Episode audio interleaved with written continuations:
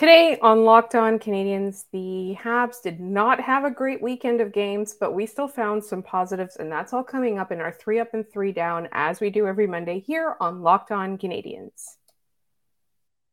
Locked On Canadiens, your daily podcast on the Montreal Canadiens, part of the Locked On Podcast Network, your team every day.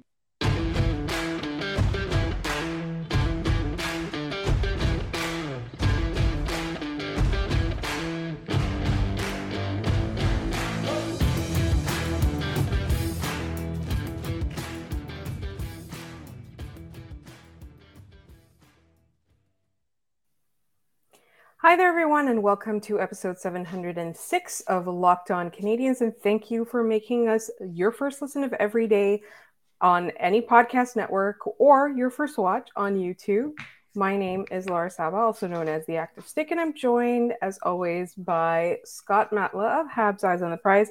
Scott, how are you doing after this weekend of, let's just say, disappointing games? The funny part about this weekend is the Habs games like stung, but like not in a long term way.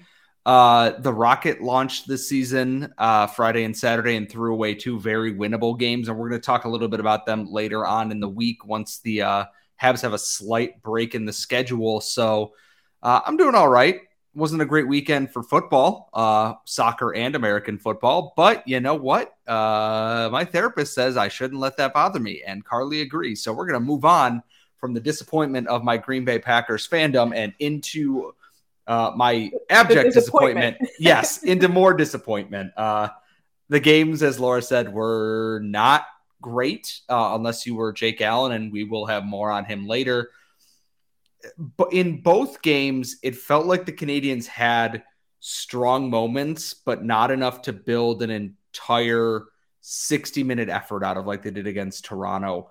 I thought they started well against the Capitals, faded, had a little bit of a moment against Detroit. They got they got run over on Friday night for a period and a half and then figured it out. And it, it's a learning curve. And we'll talk later in the week about not having Matheson and Edmundson and everything, but you there are growing pains, and I uh, I can't really blame them too much for the results. The efforts there in most cases, but man, who uh, a win every now and then does does does help a whole lot. So at least they beat the Leafs on opening night, I guess.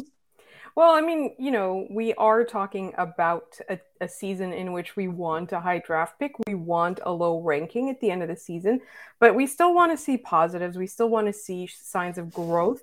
So it is a little bit early in the season. The Canadiens did play two challenging teams. I mean, Detroit is much improved over last year. Uh, and I think that the Washington Capitals, everybody keeps counting them out, but they're not out yet, right? Like they're not, they're not, it's not over for them yet. I think they, they're still a pretty good, pretty strong, pretty challenging team. And I, I thought that the Canadiens kind of, it's not that they didn't put up a fight, it's just that they don't have enough guns, is I think um, the way that I would put it. And I think the back end is something that we need to talk about. Um, but real quick before um, before before we get into specifics of the two games, we did miss our mailbag. There was a technical issue. We are going to uh, uh, answer all the mailbag questions that were asked in an episode this week. We're also still going to have a Friday mailbag. So if you have mailbag questions that are sent to us, we will answer them in a midweek episode. We also wanted to talk about the Rocket that's coming up this week. We wanted to talk about the injuries that's coming up this week. But because it's Monday, we want to focus on the games that were, as well as uh, do our three up and three down. I think the power play for me, and it's going to be a familiar uh, complaint. You know, I don't want to be gratuitous about it because we do talk about it a lot, but I do think that we're at the point now where the power play ha- power play has to show some movement. Otherwise, Alex Burrows is on the hot seat. And for me, one of the biggest things is is all due respect to Chris Wideman, who should be on the second power play unit, is Mike Matheson not being on the first unit, and he's a much better distributor than I think uh, Wideman is, is hurting them a little bit. And and for those who read the article at Habs Eyes on the Prize, I, I I don't care to see Mike Hoffman on the power play anymore. He doesn't generate anything. He he's not doing much, and I'm at the point that I'd rather see uh, Juraj Slafkovsky on the power play at this point. I get that Martin St. Louis said he wants to integrate him and give him his time and his steps slowly here. But the power play hasn't scored this year. And outside of Caufield and Nick Suzuki, it doesn't look overtly dangerous. Uh, Dach and um, Monahan have their moments here and there, but they're not part. Well, Dach is, but Monahan is not a long term futures piece here. I'd like to see them tweak the power play lines a little bit. Let Slafkovsky be that guy operating along the goal line. He did that during the rookie tournament. He has the body to, you know, be in front and screen people and distribute the puck still. Uh, the power play being that bad is an issue. It's not gonna, I'm not saying it's gonna win them games, but it might have cost them against Washington, might have cost them against Detroit. If you're given these opportunities in a game where you're struggling, you got to kind of quell the the wave of momentum against you here and score against that run of play. And it's not meant to be that's the only way they can do things, but the offense still looks like it's struggling to figure things out. Uh, they don't know where Drouin and Hoffman fit in this lineup. And uh, going through all the line combos from this past week, the lines that have Hoffman and Drouin on them have struggled to generate expected goals and possession Whereas Dach and Monahan and even Dadonov, once he got off the fourth line, were doing so. Uh, it's going to be interesting to see how Martin St. Louis approaches this game against Pittsburgh because real strong top line, really good second line. Can they can they win the matchup battle here and kind of win some of those lower tier things? And uh, against Toronto, they did. Now they need to do that against you know the Penguins. They didn't get to do that against Detroit. The bottom six on Detroit crushed them literally Elmer Soderblom is six foot eight. He's gigantic. Like, uh, it, we knew this season was going to be tough though, and this is part of those growing pains. Uh, but three games in for some of the vets on this team, your evaluation period it should be over. I, I don't see it, and I want to see some of these younger guys get a shot who are hungry to make an impact. They might lose, but they also might generate more and have those chances and learning experiences and show some hope. Uh, we also will talk eventually, obviously, about Filip Mesar going to Kitchener. Uh, all of the, um, sorry, he's not in Kitchener. Yes, Filip Mesar is in Kitchener. He's in Kitchener. I kept thinking I was saying Kingston, and I knew I, I, it was wrong, but like no, King uh, Kitchener.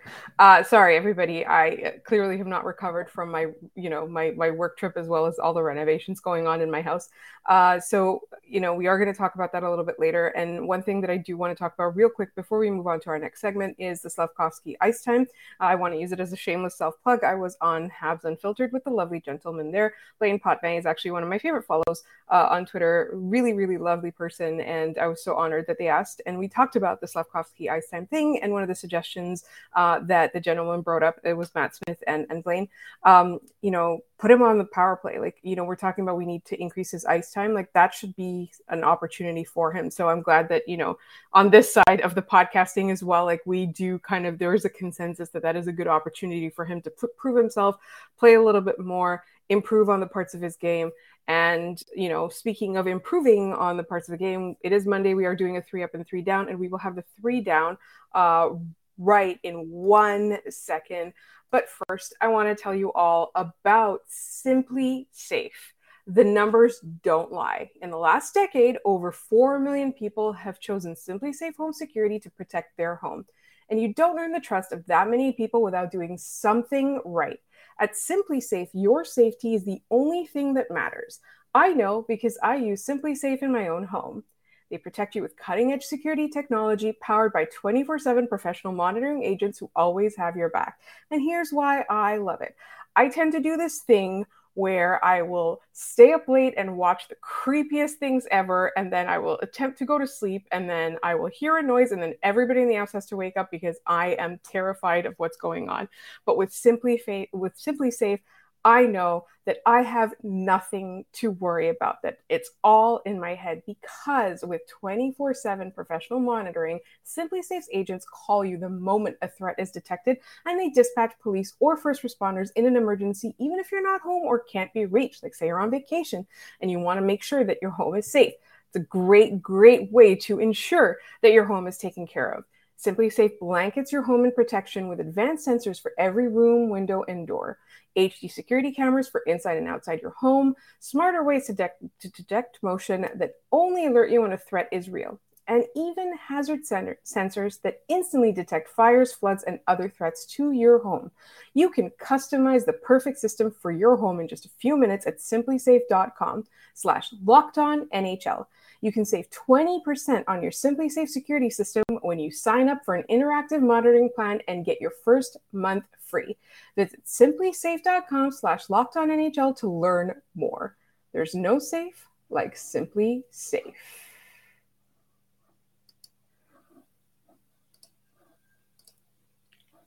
All right, Scott, it is time for the three down of the week, and we're going to try to narrow it down to three. We're not going to be overly negative, but we do have we do have three down this week. It's going to be a long season. It's not the end of the world if somebody ends up on this list, but when we when they do end up on this list, it just means that we as fans want to see more from them. Uh, we're, I think everyone knows who's probably number one on this list, and we're just going to get this out here. Uh, it's Mike Hoffman. I I I I try to be measured in my criticisms that Mike Hoffman should not be expected to be a savior of this team or even its leading scorer, but his just generation of everything this season has been non-existent. Uh, like I said, I wrote an article at Habs Eyes on the Prize that you can read right now. But at five on five this year, through three games, he has four shot attempts, none of which have hit the net. His expected goals is the only people he is keeping pace with are Rem Pitlick, Kaiden Guhle, and Jonathan Drouin. It's even on the power play, it's not good enough. He was brought in to be a power play scorer, someone who's going to help with that situation and be an opportunist in the offensive zone. And we're just not seeing it. And it's I, I don't want to say that like I just you know wave him and bury him in the AHL this or that. It's I I would be less concerned about his play if it wasn't for the fact that his spot could be going to somebody like an Jesse Ylönen or a you know Juraj Slafkovsky and giving them more ice time. If you're gonna be bad, you might as well be bad and give younger guys time to do so. I don't really see what Hoffman's doing right now. Now that I've said this and I've you know criticized him, watch him go on an absolute heater this week but I just I don't see it. Like once Joel Armia comes back, um, just put Armia in a spot, put Pitlick back in his spot. Uh, somebody who might try at least. I get that you gotta uh, you know evaluate your veterans and everything and see what you can get for them in a trade, but at this point, Hoffman's just tampering down his own value at this point. It's it's not great and it's kind of painful to watch someone just so disinterested all the time out there. Right. And when you're talking about somebody like Rem Pitlick or Kaiden Guhle, it's very different. Kaiden Guhle's a rookie, right? And he also has been tasked with some really tough assignments very early on. Whereas with Rem Pitlick, we all, we always knew what he was. We're not expecting Mike Hoffman play out of Rem Pitlick, but we're expecting Mike, Mike Hoffman potential out of Mike Hoffman. He's a veteran, and we want more from him. And I think Jonathan Drouin has only played one game, so it's a little bit, you know, it's a little bit less of a sample size, but I definitely think that when it's a veteran, there are no excuses, there are no mitigating factors, and there's no room to grow. You should have done your growing already. Yeah, and I think that's it is that it's like we know what Mike Hoffman is. And he's not even that anymore, which is kind of the problem. Uh, and it's funny on this down list, most of the people I have are veterans. And this one I, I want to quantify with I don't think this is the role he was expected to play when the season started.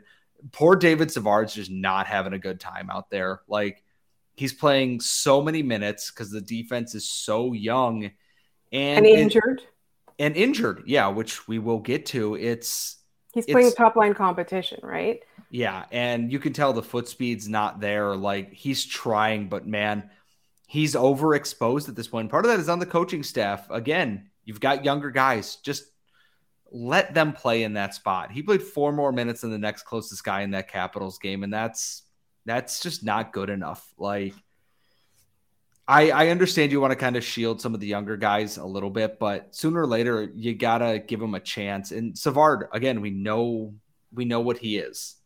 He's not going to magically turn into you know somebody else. And I feel bad for him because I think in a lesser role he'd probably be perfectly fine but he's being asked to play 20, 25 minutes a night. And David Savard can't play 20 to 25 minutes a night anymore. It, it's not in there. And it's, it, it, it's tough, like for a guy in his spot. That's why I'm not full. I'm not putting the blame on him. It's that's basically the only chance he had. So um, I'm hoping when the team gets healthy, David Savard can get bumped down the lineup for a rest because he needs it at this point. I want to say something similar to that as well. It's just he's playing against the toughest competition. He's playing the longest minutes. But my question is if the pucks are going to get at the goalie anyway, if they're going to go into the net anyway, why not have rookies make those mistakes? Why not have rookies make those giveaways and learn from them, right? Like the thing is, you're not risking much by playing a younger player there because Savard, for everything that he is and for how much he wants to do, that you know, like there's we, we criticize Mike Hoffman for not trying enough. Savard is trying, and that's the thing. It's like it, he has limitations. So why don't you put in there those people, those younger players that are going to be playing years in this league if it turns out, if it works out, why don't you allow them to make those mistakes? Why don't you allow them to learn? Why don't you allow them to be the ones to get burned and learn? So I think that that's definitely, um, like you said, it's on the coaching uh, issue. So um, I am a little bit hesitant to ask you who your third down is because I don't know if we're on the same page, and I feel like I'm going to be upset with yours. Uh, I was well. We talked about it in the first segment, which kind of spoiled this. I was going to put Alex Burrows as my third down on this list because the power play has yet to do anything, uh, and sooner or later, the power play needs to do something. Something like literally a goal would help, and they're 0 for I think 10 or 11 on the season so far. Uh, for something you've had a long time to fix, your seat should kind of be getting warm underneath there, or you're going to get reassigned within the Canadiens coaching, you know, hierarchy here. So, uh, he, which I don't think is a bad thing, right? Like maybe he's just better suited to other things. Yeah, like maybe Trevor Letowski is a great power play coach. Who knows? Like, I, I, it's it's really tiring though to watch it happen. Like, yeah, they can get the zone, like the entries are better, and then it's a hard pass and a hard pass and a hard pass and a hard pass and a shot that goes wide and a hard pass, and it's like, try something new anything, just try something new. It's not the end of the world. I agree. All right. So we have done our three down of the week, and we're going to hop over and do a positive. You know, we're going to do our three up. We actually have so many ups that we have to have three up and then two honorable mentions. And that's all coming up in just one moment here on Locked On Canadiens.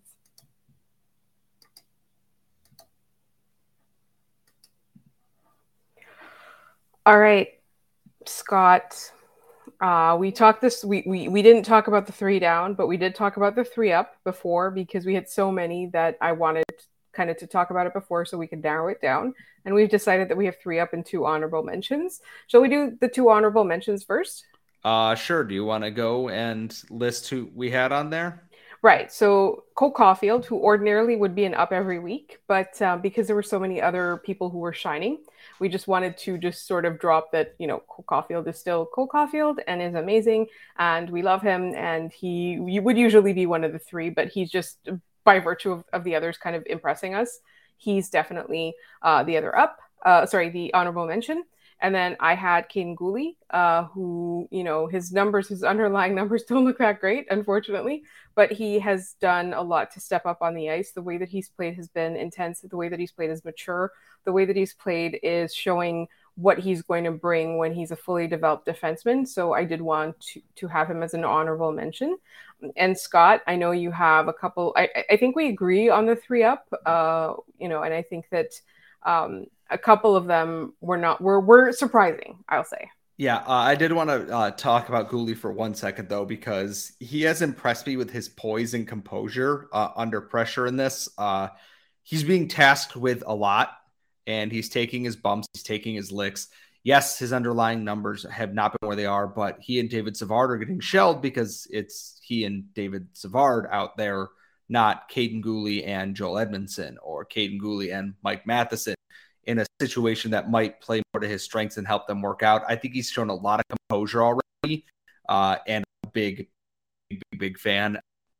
The first one, it, it's it's going to be Jake Allen. Like Jake Allen has been just so beyond incredible in the two games he's played this year. Yeah, he get the win against the Red Wings, but guess what? He, he's the only reason that stopped that game from being like 10 nothing after the first period including a potential save of the year. Like Jake Allen has done everything the Canadiens could have possibly asked from him at this point. And I got to be honest, I'm really glad they got him re-signed because he's been great. Uh, and poor Samuel Montembeault, yes, he lost, but uh, he looked better for the most part. But Jake Allen is getting it up this week. He was everything the Canadiens need him to be and more. And I am really, really, truly hoping that uh, Jake Allen giving or being forced to face 25 shots in a period is not a regular trend this season. So I obviously agree with all of what you just said. You know that we are a Jake Allen friendly podcast and we do love him. Uh, my uh, one of my ups, I think we agree on this too, is Kirby Dach. Uh, he has been impressive. He's kind of an unknown quantity, but we've kind of seen what he brings. He his underlying numbers show that he's one of the most impactful forwards on this team. Um, and his underlying numbers are great. I'm watching him play amazing.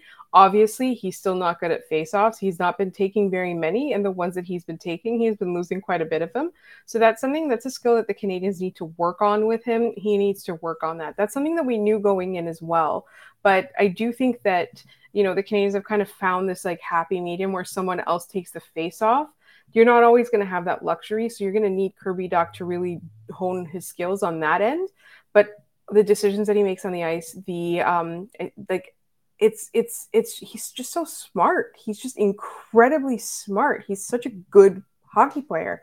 And I'm so excited now after having seen him for 3 games. I saw what made him the third overall pick. And again, face-offs, we're going to discount the face-offs for now, but he is going to have to work on them over time if he's going to be part of the future of this team. And here's the thing is that line with he and Monahan, it's just clicking. Like they're doing all the things that are driving play in the right direction. And if you're Martin St. Louis, that's a good thing.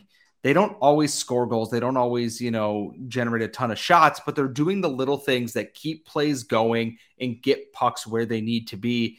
And with Dach's insane reach and Monahan being kind of crafty as a veteran, knowing where to be, I I'm excited to see what they do there. And I'm looking at this and I'm going, can you put a Slafkovsky on that line? Can you put Evgeny Dadonov on that line full time? Or can you put Josh Anderson on that line and have the other guys open space for Anderson to make things work there, move to Dadonov up or this or that?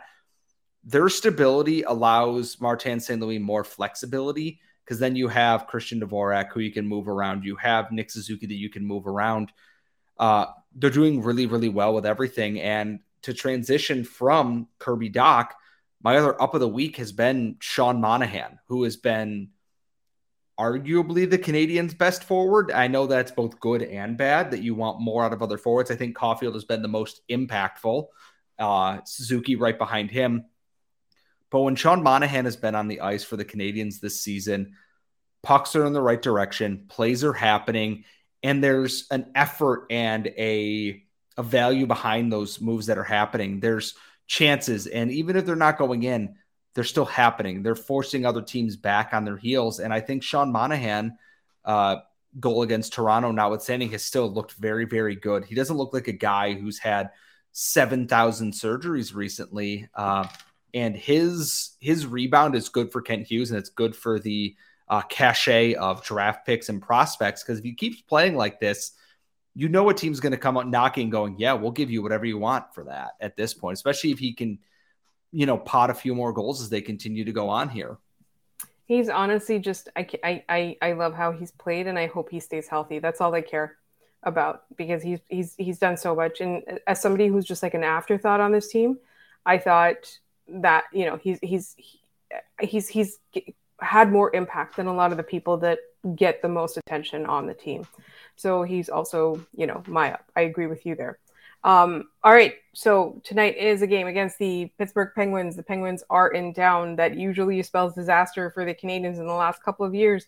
So we're hoping for a better game, and we will have the recap, and we might talk about some of the planned topics that we had for last week that we had to miss. Uh, that'll all be tonight. We are, oh, sorry, that'll all be tomorrow. We are a five day week podcast. So if you want to make sure you get all the episodes, please make sure you're subscribed to this podcast wherever you get your podcast or on YouTube. And on YouTube, please hit the little bell so you'll get notifications when we post a new episode. Um, in the meantime, you can follow us on Twitter at LO underscore Canadians, and that is where you can direct your mailback questions in addition to emailing us at lockedoncanadians at gmail.com. We actually received a lovely email from somebody with a birthday coming up, and we're going to talk about that in the mailbag episode. Um, and in the meantime, also, you can follow Scott on Twitter at Scott Matla. You'll find me at The Active Stick. Thank you so much for listening. And when you're done listening, please check out Locked On Fantasy Hockey because now is the time that you want to get ahead on your fantasy hockey rosters. Beginning of the season, and you want to make sure you make right the, the best decisions up until the end of the season. Thank you so much for listening. We will be back tomorrow.